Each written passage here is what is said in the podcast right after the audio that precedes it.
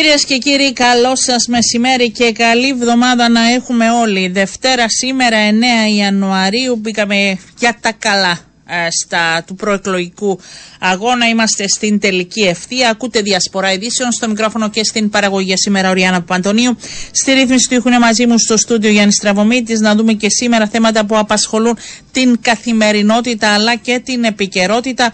Πρώτος μας φιλοξενούμενος, ο νομικός Χαράλαμπος Προύντζο, ο άνθρωπος που είδαμε ε, την προηγούμενη βδομάδα ε, να μιλά ε, για τον υποψήφιο Ανδρέα Μαυρογιάννη ότι είναι αποδεδειγμένα ικανός ε, και πολιτικά έντιμα και γνήσια προοδευτικός και αυτός να τον ε, προτείνει για τις προεδρικές εκλογές. Κύριε Μπρούντζο, καλό σας μεσημέρι. Καλό μεσημέρι και καλή χρονιά σας και στους ακροατές σας. Καλή χρονιά να έχουμε όλοι με υγεία. Ε, θα βάλω το ερώτημα που ακούω το τελευταίο διάστημα από πολλούς, νομίζω και εσείς θα το έχετε ακούσει πώς ένας άνθρωπος που διαχρονικά ήταν πιο κοντά στην δεξιά, κάποιοι πιστεύουν ότι είστε και μέλος, δεν είστε μέλος από ό,τι γνωρίζω, ε, στρέφεται αυτή την ώρα προς την υποψηφιότητα και στηρίζει και προτείνει την υποψηφιότητα Ανδρέα Μαυρογιάννη. Ε, κύριε Παπαντονίου, νομίζω η απάντηση είναι πάρα πολύ απλή. Ε, στις προεδρικές εκλογές όλος ο κόσμος καλείται να κάνει μια επιλογή. Ε, δεν είναι όλος ο κόσμος που ψηφίζει με βάση κομματικά κριτήρια, ούτε όλος ο κόσμος στην Κύπρο που ανήκει σε κομματικούς σχηματισμούς. Εγώ είμαι ένας άνθρωπος που πολιτικά προσδιορίζομαι ως ένας μετριοπαθής κεντρός άνθρωπος. Γνωρίζετε και από τις δημόσιες μου παρεμβάσεις ότι βασικός γνώμονας για μένα ήταν και είναι πάντα το κυπριακό και ο ορθολογισμός. Ε, και ως εκ τούτου στη ζωή μου όπως όλοι έχουμε κάνει επιλογές ε, σε διάφορες εκλογικές διαδικασίες. Αυτό δεν σημαίνει ότι ταυτιζόμαστε με το κόμμα που ενδεχομένως να στηρίζει κάποιον υποψήφιο. Άρα η απάντηση είναι ότι ε, η υποψηφιότητα του κυρίου Μαυρογιάννη είναι μια υποψηφιότητα που δεν αγκαλιάζεται μόνο από ε, αριστερούς ψηφοφόρους οι οποίοι ενδεχομένως να ανήκουν ή και να μην ανήκουν στο χώρο του κόμματος που το στηρίζει, που είναι το ΑΚΕ, αλλά και από άλλους ανθρώπους που βλέπουν σε αυτόν χαρακτηριστικά τα οποία εκτιμούν και με τα οποία μπορούν να ταυτιστούν. Είστε πολιτικοποιημένο άτομο εδώ και χρόνια και με τις δημόσιες παρεμβάσεις σας και τις τοποθετήσεις σας. Αυτό που διακρίνεται ή αυτό που βάζετε ως πρωταρχικό είναι η επίλυση του Κυπριακού. Σίγουρα σε κάθε Για επιλογή του υποψηφίου, έτσι, ε, εκεί καταλήγουμε, ναι. Σε κάθε εκλογική διαδικασία δεν ε, είμαστε στο κενό. Ε, κάθε εκλογική διαδικασία έχει το διακύβευμα της και τη συγκυρία της. Στη συγκεκριμένη ε, συγκυρία στην οποία βρισκόμαστε έχουμε σίγουρα ένα Κυπριακό το οποίο βρίσκεται στη χειρότερη του στιγμή από το 1974 βρίσκεται σε ένα πολύ επικίνδυνο τέλμα ε, δεν υπάρχει διαπραγματευτική διαδικασία στο Κυπριακό και βλέπουμε εξελίξεις ε, επί του εδάφους αλλά και στο διεθνή παράγοντα που δείχνουν ότι τα πράγματα επιδεινώνονται προς το χειρότερο. Επίσης είμαστε σε μια κατάσταση ε, οικονομική με υψηλό πληθωρισμό με την ακρίβεια να χτυπάει τα χαμηλά και μεσαία εισοδηματικά στρώματα πάρα πολύ με το κόστος ενέργειας να ε, έχεις σκαρφαλώσει στα ύψη χτυπώντας την ανταγωνιστικότητα των επιχειρήσεων και με τα επιτόκια να ανεβαίνουν σε μια προσπάθεια ακριβώς να αντιθασευθεί αυτός ο ψηλός πληθωρισμός. Άρα αυτή είναι η συγκυρία στην οποία γίνονται οι εκλογές, όπως επίσης και ε, σίγουρα η σκιά της διαφθοράς και της διαπλοκής να πλανάται πάνω από τη χώρα. Έχει το υπόβαθρο ο Ανδρέας Μαυρογιάννης για όλα αυτά, επειδή μιλήσατε και για οικονομία και τα δεδομένα αυτή την ώρα, έχει το υπόβαθρο για να μπορέσει αν θέλετε να αναστρέψει αυτή την εικόνα; Πιστεύω πως ναι, εξού και τον προτείνω. Έχω, γνωρίζω τον Ανδρέα Μαυρογιάννη, ε, τον έχω βιώσει ε, αρχίζοντας από το Κυπριακό μέσα από τη διαπραγματευτική διαδικασία όπου ήμουν μέλος των, της ομάδας εργασίας για τη διακυβέρνηση και την κατανομή εξουσιών από το 2015 μέχρι το 2017 ε, είναι ένας ε, ικανότατος άνθρωπος, ε, ένας άνθρωπος ε, συνθετικός όχι διαλυτικός, ε, ο οποίος διεκδικεί, αλλά ταυτόχρονα κερδίζει και το σεβασμό. Ε, γνωρίζει το Κυπριακό πάρα πολύ καλά, είναι πολύ βαθύς γνώστης και των ευρωπαϊκών και διεθνών ζητημάτων και χρειαζόμαστε την Ευρωπαϊκή Ένωση και το διεθνή παράγοντα στο πλευρό μας εάν θέλουμε να βγάλουμε το Κυπριακό από το τέλμα στο οποίο βρισκόμαστε. Σχέση με την οικονομία, ναι. ο Ανδρέας Δεν τον είδαμε μέχρι τώρα έτσι, δεν έχουμε αν θέλετε και την εικόνα σε σχέση με την διαχείριση που μπορεί να κάνει. Ακριβώς. Η, η μια διακυβέρνηση κυρία Παπαντώνη είναι μια συλλογική προσπάθεια έτσι. Σίγουρα θεωρούμε στην Κύπρο και εν μέρη συνταγματικά είναι γεγονός ότι ο Πρόεδρος έχει πάρα πολύ σημαντικό ρόλο σε μια διακυβέρνηση. Όμως μια διακυβέρνηση δεν είναι ε, δουλειά του ενός, είναι μια συλλογική προσπάθεια. Ε, ο Αντρέας Μαυρογιάννης είναι ένας σύγχρονος άνθρωπος, ασπάζεται τις αρχές της ελεύθερης οικονομίας, ασπάζεται την ανάγκη λειτουργίας μας μέσα στα ευρωπαϊκά οικονομικά πλαίσια, δηλαδή με δημοσιονομική πειθαρχία, ε, και με ε, δομές και πυλώνες που να δημιουργούν ανάπτυξη ε, και πλούτο στη χώρα. Αυτό που το ξεχωρίζει από τους άλλους υποψήφιους θα έλεγα είναι το γεγονός ότι λόγω και των προσωπικών του δύο ομάδων και της προσωπικής του πορείας αλλά και της φιλοσοφίας τους στην οικονομία ενδιαφέρεται ναι, πάρα πολύ και για τα χαμηλά και μεσαία εισοδηματικά στρώματα τα οποία παρά το γεγονός ότι έχουμε ε, καλούς οικονομικούς δείκτες στην Κύπρο στο σκέλος της ανάπτυξης, ενδεχομένως και πάνω από το μέσο όρο της Ευρωπαϊκής Ένωσης, δεν μπορεί κανένας να είναι επιδενιστή και να πει ότι δεν έχουν γίνει πράγματα στην Κύπρο οικονομικά ε, τα τελευταία χρόνια. Νομίζω ότι θα ήταν άδικο mm-hmm. να το πούμε αυτό και εγώ δεν είμαι τέτοιος άνθρωπος, κυρία Παντονίου. Ε, πιστεύω όμως ότι είναι ο κατάλληλος άνθρωπος σε αυτό το πλαίσιο που περιέγραψα, σε αυτή τη συγκυρία που περιέγραψα, να ενδιαφερθεί λογικά, λελογισμένα και για τα χαμηλά και μεσαία εισοδηματικά στρώματα που δεν έχουν επωφεληθεί ενδεχομένως από αυτή την ανάπτυξη που βλέπουμε στη χώρα. Και επειδή παρακολουθείτε και παρακολουθώ και τις ε, παρεμβάσεις σας και τις τοποθετήσεις σας δημόσια σε σχέση με τα ενεργειακά Υπάρχουν παραλήψεις, υπάρχουν λάθος χειρισμοί μέχρι αυτή την ώρα; Και φτάσαμε η χώρα του ήλιου να μην μπορεί ούτε καν το απλό που, λένε, που λέμε όλοι μας που δεν αντιλαμβανόμαστε και πολλά σε σχέση με την εκμετάλλευση; Κοιτάξτε, βεβαίως, ε, βεβαίως και υπάρχουν πράγματα που πρέπει να γίνει. Η αγορά ηλεκτρισμού, ε, η ενεργειακή αγορά, κυρία Αντώνη, είναι ένα πάρα πολύ σύνθετο πράγμα, μια πολύ σύνθετη αγορά που δυστυχώς χρειάζονται μακροχρόνιες ε, ενέργειες και παρεμβάσεις προκειμένου να μπορέσει να λειτουργήσει αποτελεσματικά. Και να εξηγήσω τι εννοώ. Το δίκτυο παραδείγματος χάρη για να μπορείς να έχεις ανανεώσιμες πηγές ενέργειας στο ενεργειακό σου ισοζύγιο και μείγμα. Για μια χώρα απομονωμένη ε, όπως είναι η Κύπρος που δεν έχει διασύνδεση με άλλες χώρες πρέπει το δίκτυο να μπορεί ε, να ε, την παραγωγή από ανανεώσιμες πηγές ενέργειας. Στην Κύπρο δυστυχώς τα τελευταία χρόνια δεν έχουν γίνει, δεν υπάρχει, υπάρξει αποτελεσματικός σχεδιασμός του συστήματος ε, μεταφοράς και διανομής και ως αποτέλεσμα δεν έχουμε τη δυνατότητα να απορροφήσουμε το σύνολο της αδειοδοτημένης εγκατεστημένης ισχύως που υπάρχει στη χώρα μας σε ανανεώσιμες πηγές ενέργειας. Ακόμα και σήμερα για να ξέρετε υπάρχουν στιγμές που ο διαχειριστής συστήματος μεταφοράς αναγκαστικά αποκόπτει την παραγωγή από αιωλικά και φωτοβολταϊκά πάρκα προκειμένου να υπάρξει ευστάθεια του συστήματος. Επίσης, έχουμε τις μονάδες της Δεγέλιας οι οποίες λειτουργούν με πολύ ρηπογόνο καύσιμο, είναι παλιές μονάδες, δεν είναι αποτελεσματικές μονάδες, αλλά είναι αναγκαία η λειτουργία τους τεχνικά, οι οποίες ε, δημιουργούν τεράστιο κόστος αυτή τη στιγμή που υπερβαίνει εκατοντάδων εκατομμύρια. Άρα ε, υπάρχουν ε, παραλήψεις στην πορεία, έτσι, παραλήψεις και Εγώ δεν είμαι, εγώ δεν, δεν είμαι εδώ για να κάνω αντιπολίτευση. Όχι, όχι, όχι. Εμένα, εμένα η προσέγγιση μου είναι τι πρέπει να γίνει ναι. άμεσα προκειμένου να έρθει φθηνό ρεύμα για τον καταναλωτή.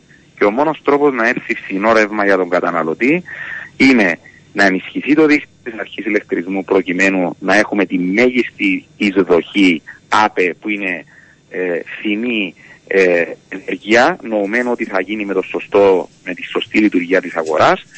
Και το δεύτερο είναι ότι πρέπει να επισπευστεί η διαδικασία για την είσοδο του φυσικού αερίου προκειμένου να μειωθούν οι ρήποι ε, που πληρώνει αυτή τη στιγμή ο καταναλωτής με αποτέλεσμα να ανεβαίνει το κόστος του ηλεκτρισμού. Σας ευχαριστώ πάρα πολύ. Καλό σας μεσημέρι κύριε Μπρούντζο. Να είστε καλά. Να είστε καλά κύριε Ήταν ε, κυρίες και κύριοι ο νομικός Χαράλαμπος ε, Μπρούντζος που όπως ε, όλοι ενημερωθήκαμε πρότεινε τον Ανδρέα Μαυρογιάννη εξηγά τους λόγους γιατί ενώ δεν είναι στο κόμμα που τον στηρίζει γνωρίζει προσωπικά μέσα και από την εργασία που είχαν στις επιτροπές για το Κυπριακό Θέλω να σας πω μάλιστα, ε, να μην προσπαθούμε αυτή την ώρα να τον βλέπω απέναντι. Προσπαθούμε να μιλήσουμε με τον κύριο Κωστή Ευσταθίου. Ε, είχαμε ραντεβού αυτή την ώρα, ε, μιλάει αλλού. Θα δοκιμάσουμε τον τρίτο μας προσκεκλημένο να αλλάξουμε έτσι ε, την ε, σειρά μέχρι να τελειώσει. Μέχρι αυτή την ώρα να σας πω γιατί αυτό θα είναι το θέμα τώρα που θα συζητήσουμε μετά και την συνέντευξη του Νίκου Χριστοδουλίδη στην ε, εφημερίδα Καθημερινή. Μεταξύ όλων όσων είπε ο υποψήφιος πρόεδρος για την ε, Δημοκρατία είπε ε, ότι συζητά με στελέχη του Δημοκρατικού Συναγερμού που μπορεί αυτή την ώρα να μην στηρίζουν κιόλας την υποψηφιότητά του.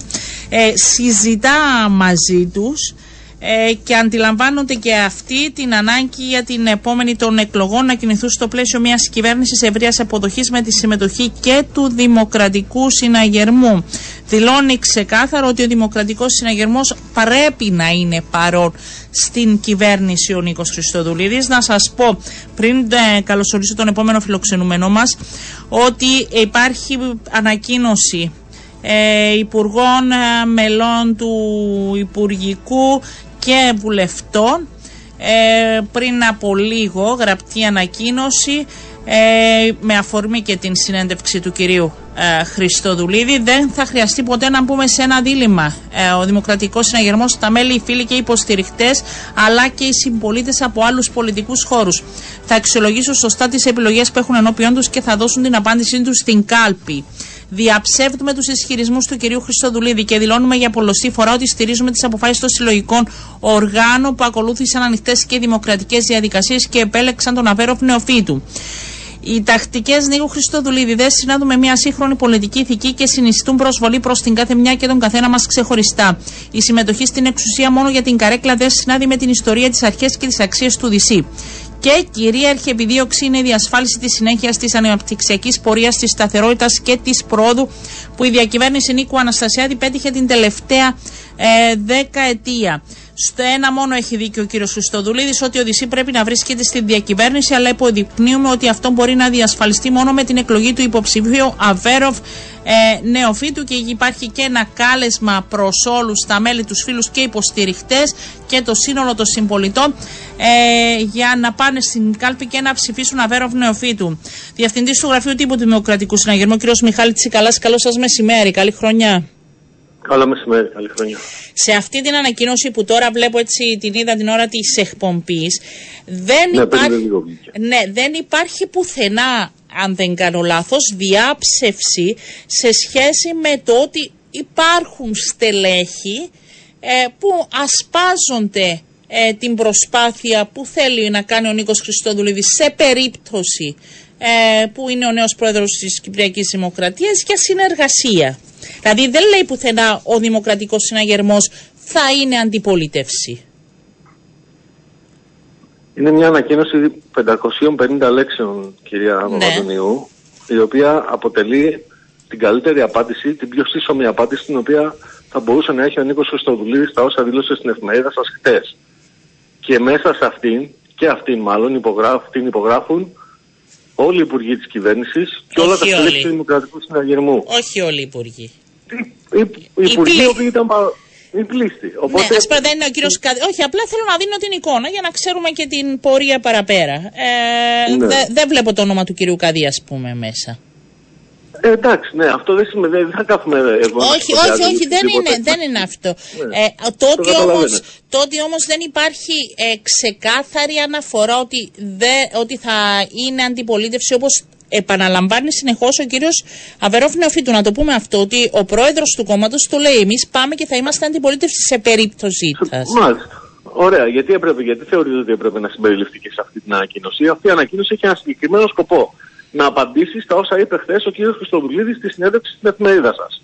Ναι. Και θεωρώ προσωπικά, ναι. και θεωρώ θα το καταλάβει και ο κόσμος όταν διαβάσει με την ηρεμία του την ανακοίνωση αυτή, ότι είναι η απάντηση την οποία ήθελε ο κ. Χριστοδουλίδης και είναι η απάντηση την οποία θέλουμε εμείς να δώσουμε ως Δημοκρατικός Συναγερμός στα όσα είπε χθες ο κ. Χριστοδουλίδης, πέραν τα όσα αργά χθες το απόγευμα είπε και το ΑΚΕΛ, τα οποία σχολιάστηκαν και αυτά με σχετική ανακοίνωση.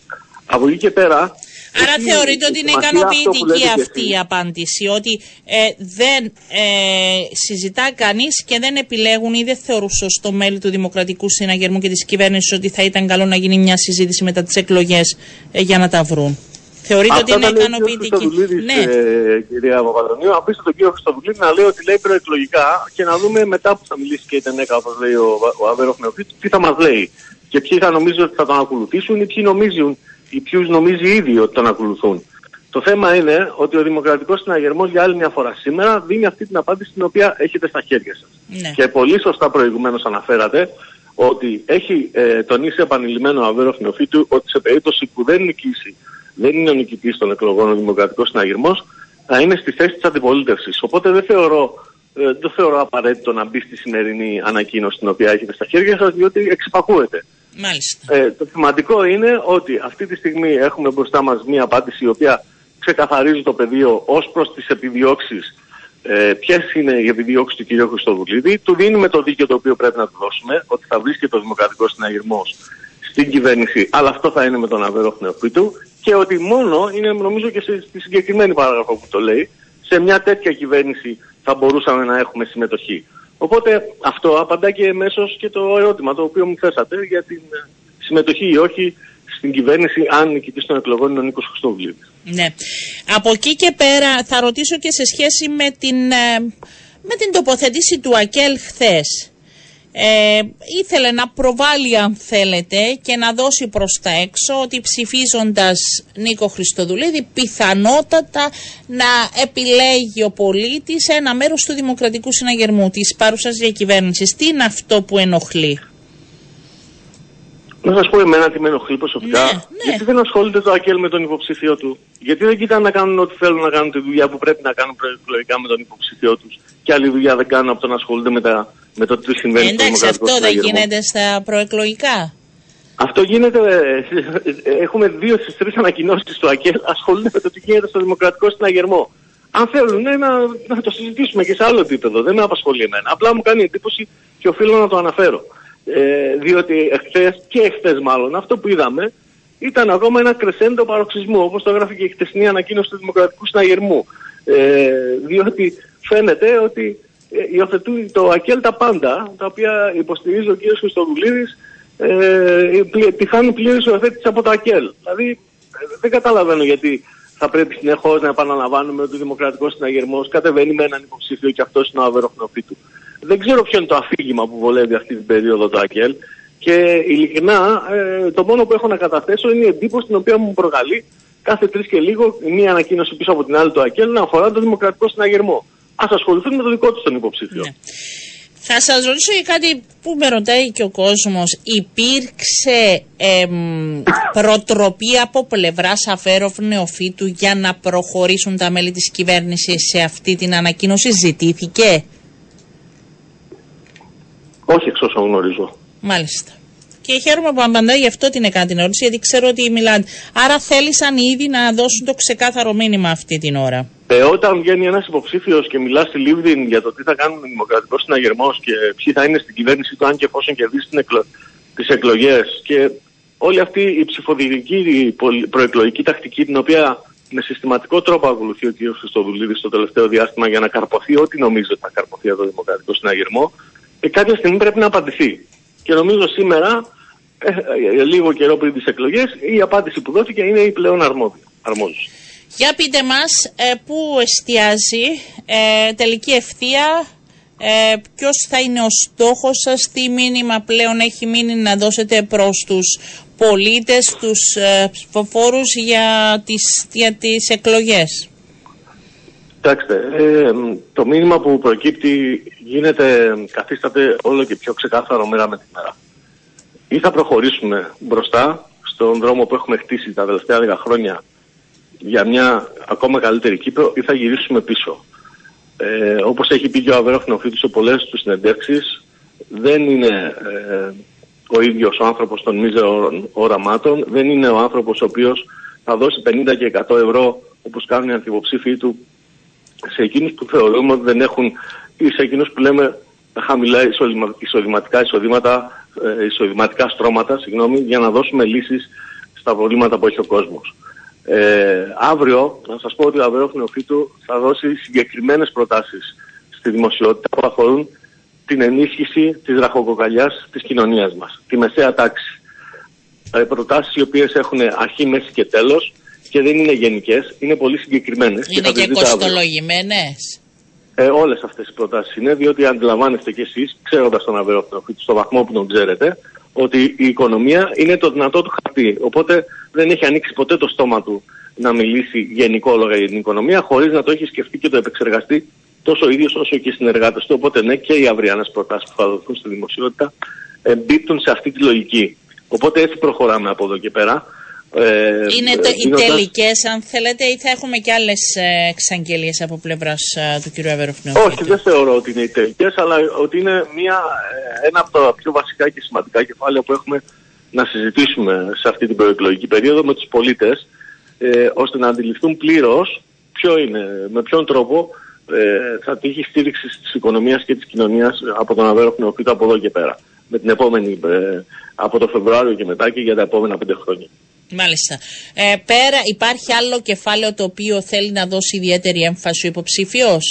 Μας είπατε είναι για την μεσαία τάξη, είναι οι προτάσεις υπάρχει. Ναι, είναι το, η οικονομία και το κυπριακό, έτσι κι αλλιώς, κυρία Παπαντονίου, είναι τα δύο πρώτα θέματα τα οποία δεν συζητούμε μόνο σε αυτή την προεκλογική περίοδο. Είναι τα θέματα τα οποία συζητά και η ίδια η κοινωνία. Σε, αυτά το, σε αυτό το πλαίσιο θα έχει και με ε, συναντήσεις με πρέσβεις ο Αβεροχνοφίτη το αμέσως επόμενο διάστημα για να τους ενημερώσει ξεκάθαρα για τις θέσεις του που αφορούν την άρση του αδιεξόδου στο Κυπριακό, όπως και για την οικονομία. Ξέρετε καλά ότι στο πρώτο κεφάλαιο που αφορά το Κυπριακό έχει δηλώσει δημόσια την πρότασή του για την ε, πώς ασφάλεια και ενέργεια μπορούν να λειτουργήσουν καταλυτικά και προηγουμένως σας ανέφερα και τις θέσεις του για την οικονομία και όλα αυτά θα γίνουν μέσα στην ερχόμενη εβδομάδα. Για πείτε μου, επειδή εγώ πραγματικά δεν έχω ξεκαθαρίσει, υπήρξαν διαγραφές μελών του Δημοκρατικού Συναγερμού, αυτό αποφάσισε το καταστατικό και αυτόματα έγιναν. Πώς έγινε η διαδικασία; Αυτόματα έγιναν. Όσοι έθεσαν ε, έτσι κι αλλιώς αυτή ήταν η απόφαση και την ξέρετε πολύ καλά. Και η απόφαση αυτή ενεργοποιήθηκε στις 5 του μήνα με την κατάθεση των υποψηφιωτήτων για τις προεδρικές εκλογές. Ε, δεν είναι η πρώτη φορά που γίνεται και στο παρελθόν το ίδιο συνέβαινε. Είναι η πρόνοια που υπάρχει ήδη στο καταστατικό του συναγερμού και η διαδικασία είναι αυτόματη, αν με επιτρέπετε η έκφραση. Εντάξει, αυτόματη κάποιος, ε, κάποιος φαντάζομαι βλέπει αν μέλη του Δημοκρατικού Συναγερμού υποστηρίζουν κάποια άλλη υποψηφιότητα, δεν ακολούθησαν την απόφαση του κόμματος και γίνεται και προχωρούν οι διαγραφές, από ό,τι αντιλαμβάνομαι. Έτσι. Ε, είναι, αφορά στελέχη τα οποία έχουν θέσει με τις θετικές τους ενέργειες, έχουν σταθεί απέναντι στο Δημοκρατικό Συναγερμό και αυτή, αυτός ο, ο, ο τρόπος ισχύσε, ίσχυσε και θα ισχύσει σε όλες τις περιπτώσεις όπως ίσχυσε στο παρελθόν, ίσχυσε και τώρα και θα ισχύει και στο μέλλον. Ναι. Γνωρίζετε πόσα άτομα είναι συνολικά; Όχι, δεν έχω εικόνα. Μάλιστα.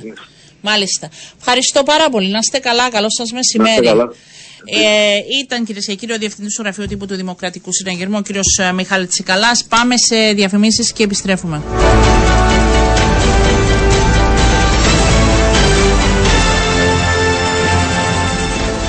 Επιστρέψαμε κυρίες και κύριοι, καταφέραμε και επικοινωνήσαμε τώρα με τον uh, βουλευτή, τον Κωστή Ευσταθίου. Καλό σας μεσημέρι κύριε Ευσταθίου, είστε περιζήτητος Κα... αυτές τις μέρες. Καλή χρονιά Καλώς. να έχετε. Καλή χρονιά ευλογημένη σε όλους. Να είμαστε γεροί και δυνατοί έτσι. Να σας πω, πήρατε την ε, περιβόητη επιστολή ή ακόμη; Όχι, προφανώς ακόμα αντιμετωπίζουν δυσκολίες να δουν αν από αυτούς που θα διαγράψουν τους έχουν διαγράψει στο παρελθόν.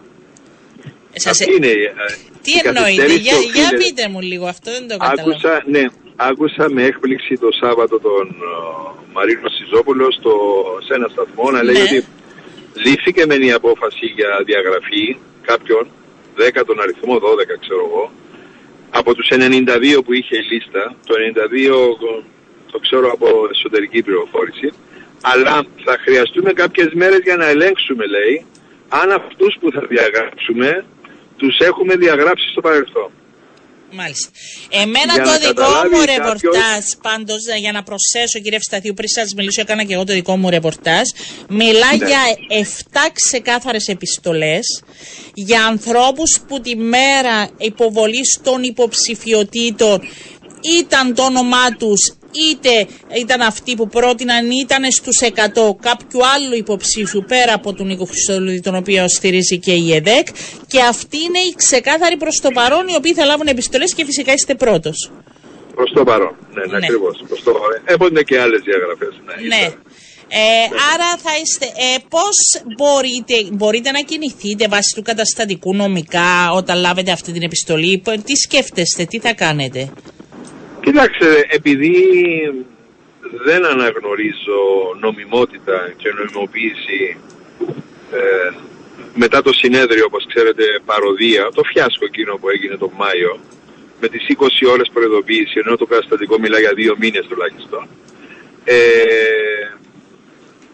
ό,τι έχει προκύψει από το συνέδριο εκείνο, πάντοτε δεν το αναγνώριζα και δεν το αναγνωρίζω. Επομένως, ναι, είναι μια απόφαση η οποία έχει, είχε ληφθεί από προπολού, είναι προδιαγεγραμμένη, είχε ληφθεί, εκτελέστηκε τώρα. Δεν έχω πρόθεση να την νομιμοποιήσω με το να απευθυνθώ σε όργανα τα οποία στερούνται νομιμοποίησης για να αναθεωρήσουν τάχατες μια απόφαση την οποία τους έχει επιβάλει ο κύριος Σιζόπουλος. Ναι. Η θέση σας εντός της Βουλής δεν επηρεάζεται κατά κάποιο τρόπο έτσι με αυτή όχι την βέβαια, Όχι βέβαια. για να το ξεκαθαρίσουμε γιατί γράφτηκαν ναι, διάφορα, ναι. ναι θα παραμείνω διαγεγραμμένος διαγραφές, διαγραφής βουλευτής της ΕΔΕΚ και θα προσθέτω σοσιαλιστής λισαριδικός της γραμμής του πατριωτικού ρεαλισμού. Τη γραμμή δηλαδή που είχε η ΕΔΕΚ μέχρι πρότινος θα προσθέσετε. Πέρα από αυτό, αφού θα είστε και βουλευτής, θα προχωρήσετε σε αυτή την ιστορία που εδώ και καιρό μας αφήνετε να νοηθεί, το λέτε, δεν γίνεται. Τι γίνεται, θα δημιουργηθεί κάποια άλλη ομάδα, θα μείνετε εντός ΕΔΕΚ και θα προσπαθήσετε να αναβιώσετε κάποια πράγματα. Πού βρίσκεστε; Είμαι εκτός ΕΔΕΚ πλέον. Ναι, σωστό, είστε εκτός Είμαι εκτός της ΕΔΕΚ του Σιζόπουλου, για να είμαι πιο ξεκάθαρος. Ναι. Η καρδιά μου και η ιστορία μου και τα πιστεύω μου παραμένουν εδεκίτικα. Μεγάλωσα στην ΕΔΕΚ από τα γεννοφάσκια μου. Ο πατέρας μου ήταν ιδρυτικό μέλος της ΕΔΕΚ. Ήμουν μέλος της μαθητικής και δημοκρατικής νεολαίας του Δόρου Λοΐζου στη ηλικία των 13 χρόνων. Υποφέραμε, όπως και πολλοί άλλοι, στο πραξικόπημα. Κυνηγούσαν τους ε, φίλους και συγγενείς μας και στο μεταπραξικόπημα. Δώσαμε, πήραμε όμως και δώσαμε και πήραμε πολλά για την ΕΔΕΚ. Είμαι βουλευτής χάρη στην ΕΔΕΚ ή έγινα δήμαρχος χάρη στην ΕΔΕΚ. Καρδιά μου ανήκει στην ΕΔΕΚ. Όχι στην ΕΔΕΚ του Σιζόπουλου, η οποία με διέγραψε. Θα κάνετε όμως κάτι πολιτική, άλλο για να όμως στην πολιτική, όμως στην ναι. πολιτική, στην πολιτική τίποτα δεν είναι στάσιμο. Τα πάντα ρί έλεγαν οι πρόγονοι μας, ο Ηράκλητος. Και αυτό θα εξετάσουμε. Δεν μπορώ να μείνω και να κλαίω τη μοίρα ή να παρακολουθώ την ΕΔΕΚ στον κατήφορο της.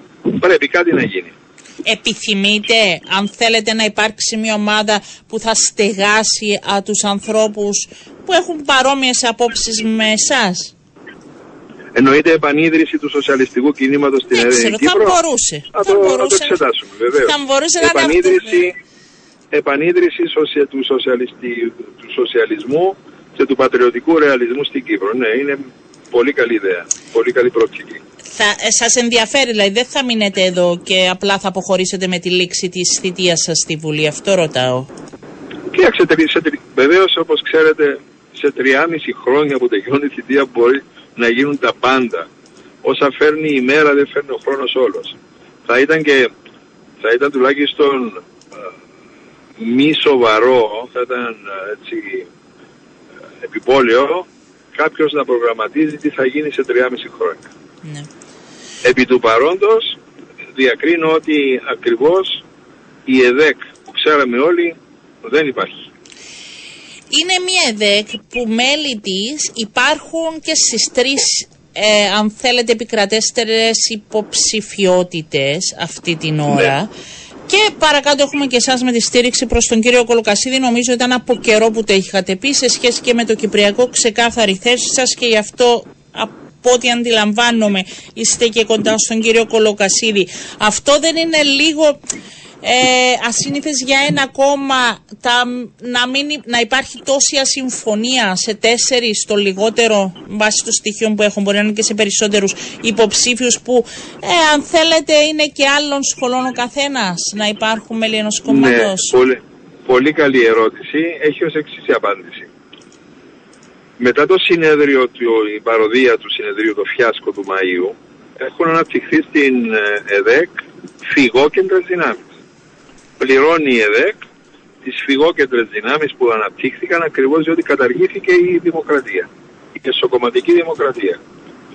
Με αποτέλεσμα να έχουμε αυτά τα, τα φαινόμενα. Και βεβαίως και κάποιοι άλλοι, σαν εμένα και κάποιους άλλους συναγωνιστές, προκρίνουν ότι πρώτα πάνω απ' όλα υπάρχουν πέντε αρχές της ΕΔΕΚ, δεν μπορούμε να τις καταργήσουμε για να είμαστε στην εξουσία.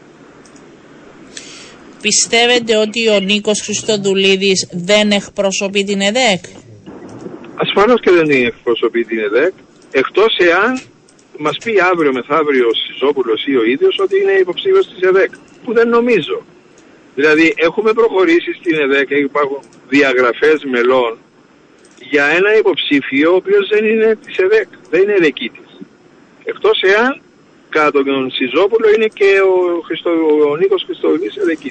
Όχι, προχώρησε σε διαγραφές γιατί δεν ακολουθήσατε την απόφαση ναι. του κόμματος τους. Ο άνθρωπος, ο κ. Χριστοδουλής με τον οποίο δεν έχω τίποτε να χωρίσω προσωπικά, διαφωνώ πολιτικά μαζί του, ήταν ειλικρινής όταν έλεγε ότι είμαι συναγερμικός υποψήφιος, στηρίζω τη ζωνική δικαιωτική ομοσπονδία, στηρίζω τη γραμμή του Νίκου Αναστασιάδη, Είμαι περήφανος που ήμουν υπουργός του Νίκου του Αναστασιάδη. Δεν είμαι μέτοχος της, δεν υπήρχε διαφορά στην διακυβέρνηση Αναστασιάδη. Όλα αυτά με τα οποία εγώ διαφωνώ, αυτά, είναι που με οδήγησαν να υποστηρίξω τον υποψήφιο ο οποίος προκρίνει, υιοθετεί, επαναλαμβάνει και προτείνει τις διαχρονικές θέσεις της ΕΔΕΚ. Δηλαδή τον Γιώργο Κολοκασίδη. Ξεκάθαρο. Ευχαριστώ πάρα πολύ. Κύριε Ψταθή, να είστε καλά. Καλό σας μεσημέρι. Θα τα πούμε. Ε, εντάξει, είπαμε είναι η μέρα σήμερα. Είστε περισσότερο. Να είστε ναι. καλά. Καλό μεσημέρι. Λοιπόν, θα τα πούμε και εκ νέου με τον κύριο Κωστή Ευσταθή. Είπαμε, είμαστε στα προεκλογικά και αυτές τι 25 μέρες ε, θα έχουμε έτσι μια συνεχή ροή, αλλά θα παρουσιάσουμε και άλλα θέματα επίσης που ενδιαφέρουν την καθημερινότητά μας και επίσης μας επηρεάζουν όλους. Έχουμε μαζί μας το συντονιστή του έργου και Προέδρου της Επιτροπής Long COVID Κύπρου, ο Δόκτωρ Κωνσταντίνος Φελάς μας ακούει. Καλό σας μεσημέρι. Καλό σας μεσημέρι σε εσάς και στους ακροατές σας και καλή χρονιά. Καλή χρονιά να έχουμε, με υγεία, ευχόμαστε. Να ε... σας ρωτήσω κύριε Φελά, υπήρχε η ανάγκη βάσει των δεδομένων και των στοιχείων που είχατε ενώπιός σας και ως Επιτροπή και όλοι όσοι εμπλέκονται για τη δημιουργία ε, αυτής της Επιτροπής; Αγαπητή Μωριάννα, πολύ καλή ερώτηση. Η απάντηση είναι ναι, ξεκάθαρα ναι, διότι μέσα από τα μηνύματα που έχει πάρει το Υπουργείο Υγείας από τον Παγκύπριο Σύλλογο και από την ΟΣΑΚ, την Ομοσπονδία Συνδέσμων Ασθενών Κύπρου, ε, καταδεικνύουν και συμφωνούν με τα ευρήματα, με τις διάφορες επιστημονικές έρευνες παγκοσμίως ότι αυτό το σύνδρομο ε, είναι, είναι εδώ, υπάρχει και, και, και χρειάζεται μία σοβαρή αντιμετώπιση, ορθά τεκμηριωμένη διαχείριση, μια συστηματική κλινική παρακολούθηση και μια ψυχοκοινωνική υποστήριξη αυτών των συμπολιτών μας που παρουσιάζουν συμπτώματα μετά την ανάρρωσή τους. Αγαπητή Μωριά. Έχουμε αριθμό περίπου στατιστικά. Πολύ καλή και πάλι πολύ καλή ερώτηση. Τώρα θα γίνει μια επίσημη καταγραφή, αλλά σύμφωνα με κάποιες στατιστικές από την Ομοσπονδία Συνδέσμων Κύπρου, περίπου ένα 30.000, ε, γύρω, γύρω σε 30.000 συμπολιτών μας παρουσιάζουν ε, συμπτώματα μετά από την ανάρρωσή τους αλλά ένας από τους ε, στόχους μου είναι ναι. να γίνει μια επίσημη καταγραφή ε, των συμπτωμάτων και των συμπολιτών μας Εκτός αγαπητή μου Ριάννα, εκτός από το υγειονομικό το κομμάτι και το ιατρικό υπάρχει και μια κοινωνική προέκταση του συνδρόμου αυτού όπου υπάρχει κάτι το παράδοξο. Αρκετοί από τους ε, συμπολίτες μας αν και αναρώνουν ε, και δείχνει αρνητικό το ότι έχουν αναρρώσεις εισαγωγικά από τον κορονοϊό συνεχίζουν να παρουσιάζουν αυτά τα συμπτώματα και βρέθονται αντιμέτωποι με σκεπτικισμό και αμφιβολία από τους εργοδότες τους, από τους φίλους τους, από την οικογένειά τους ε, και μπορεί να κρατήσουν και μήνες κάποια συμπτώματα έτσι. Δηλαδή, ε, ε, διαβάζοντας και εγώ, όχι ότι αντιλαμβάνομαι, διαβάζοντας ε, μελέτες χρόνων και είναι και κάποια συμπτώματα. Δεν ξέρω πώς μπορούν να εντοπιστούν. Α πούμε, διάβαζα αυτό με την αϊπνία πλέον, ότι κάποιος δεν μπορεί να κοιμηθεί. Είναι δύσκολο να εντοπιστεί και να καταλάβουν ότι είναι μετά COVID και πώς να το χειριστούν. Δηλαδή, πώς θα γίνει όλη αυτή η προσπάθεια. Διότι, άμα έχεις πρόβλημα αναπνευστικό, το καταλαβαίνεις. Το ξεκαθαρίζεις, ναι. πα στο γιατρό και κάνεις και την ανάλογη αγωγή φαντάζομαι. Τα υπόλοιπα... Πολύ σωστά. Υπάρχουν πολλά, ακόμα πολλά αναπάντητα ερωτήματα, αγαπητοί μου, Ορουάν, όσον αφορά την επιστημονική τεκμηριωμένη διάγνωση αυτού του συνδρόμου. Δεν υπάρχει ακόμα αξιοδοτημένη, αδειο, αδειοδοτημένη θεραπεία για τις πλήστες περιπτώσεις. Οπότε είναι και οι γιατροί και οι επιστήμονες είναι σε αχαρτογράφητα νερά ε, γύρω από αυτό το σύνδρομο πολλοί από τους συμπολίτες όταν τους μιλήσεις που υποφέρουν, που έχουν τα συμπτώματα λένε ότι δεν είμαι ο παγιός μου εαυτός, ναι. νιώθουν κούραση. Υπάρχει αυτό το διάσημο σύνδρομο της ομίχλης του εγκεφάλου που δεν μπορούν να εμποδίζει κάποιον να συγκεντρωθεί ή τον καθιστά πιο αργός στις κινήσεις του.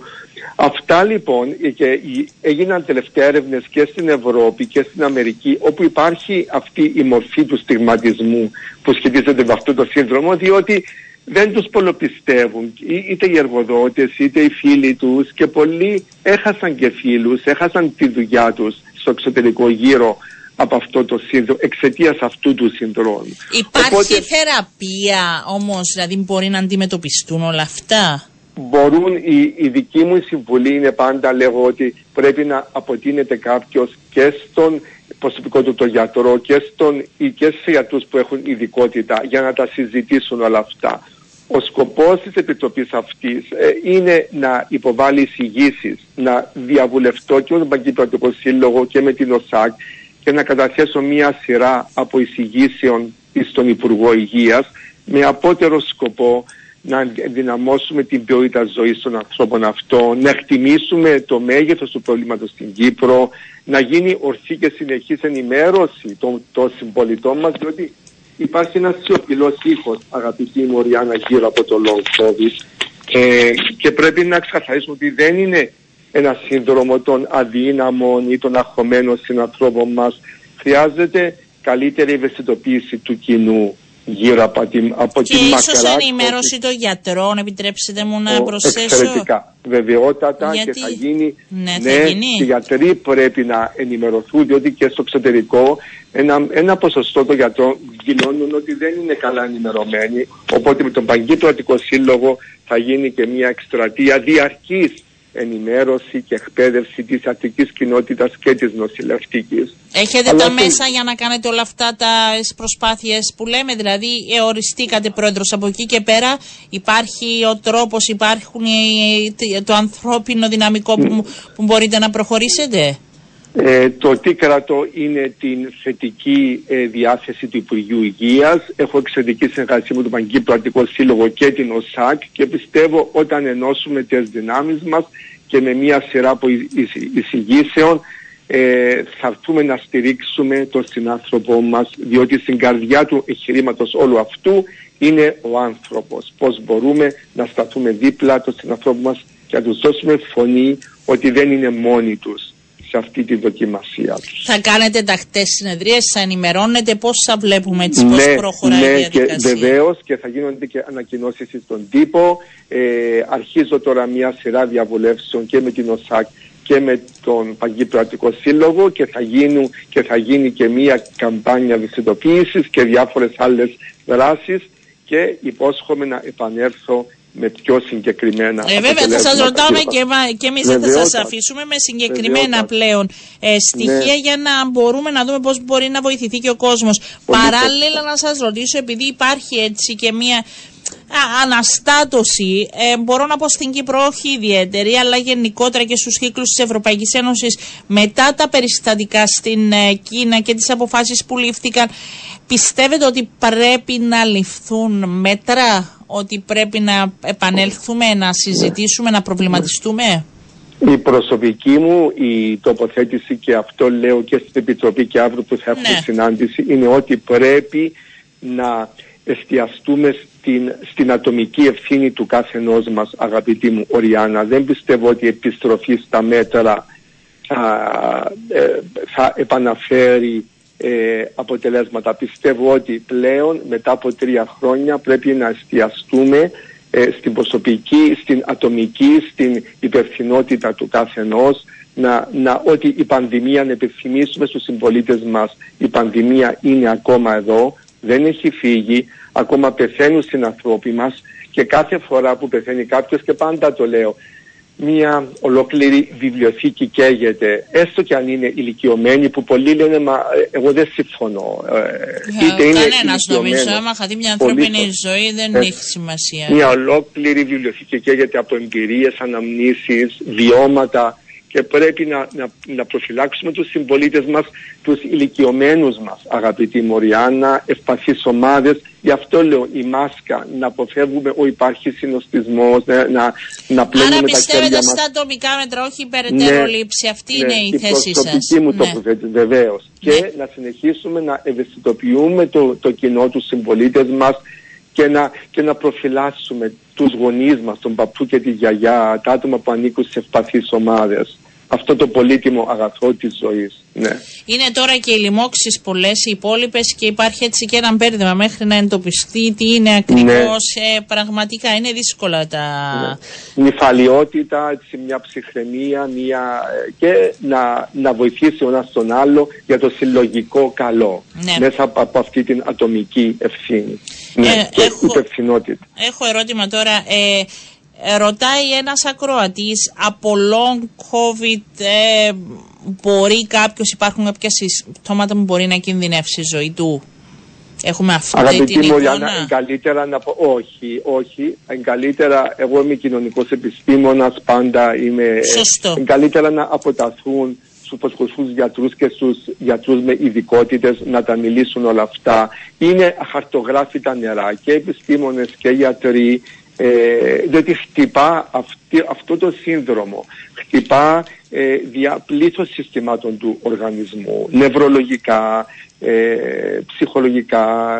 Και οπότε είναι πολύ σημαντικό να μην σιωπούμε όταν νιώθουμε κάτι και να αποτινόμαστε άμεσα στον προσωπικό μας γιατρό. Και Είναι αυτό που λέτε, οι ειδικοί και οι αρμόδιοι να απαντούν, όχι όλοι ναι, μας. Ναι, και γενικά ναι. έχει μείνει στην κοινωνία και δεν μιλώ μόνο για την Κύπρο, ένα, ένας γενικότερος φόβος που επηρεάζει την ψυχολογία.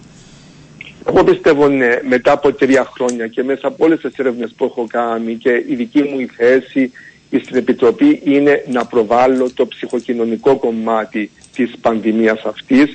Πιστεύω ναι, ο εγκλισμός έχει αφήσει τα κατάλοιπά του, έχει αφήσει ένα βαθύ αποτύπωμα στη ψυχολογία των συμπολιτών μας ή στα παιδιά αγαπητή Μωριάννα που για πολύ καιρό ήταν έγκλειστα, ε, τους εστερήσαμε και υπάρχει επίσης εμείς οι μεγάλοι έχουμε βιώσει κάποιες εμπειρίες στο παρελθόν, έχουμε θετικές εικόνες ενώ οι νεαροί, οι έφηβοι δεν έχουν αυτό το προηγούμενο για να συγκρίνουν.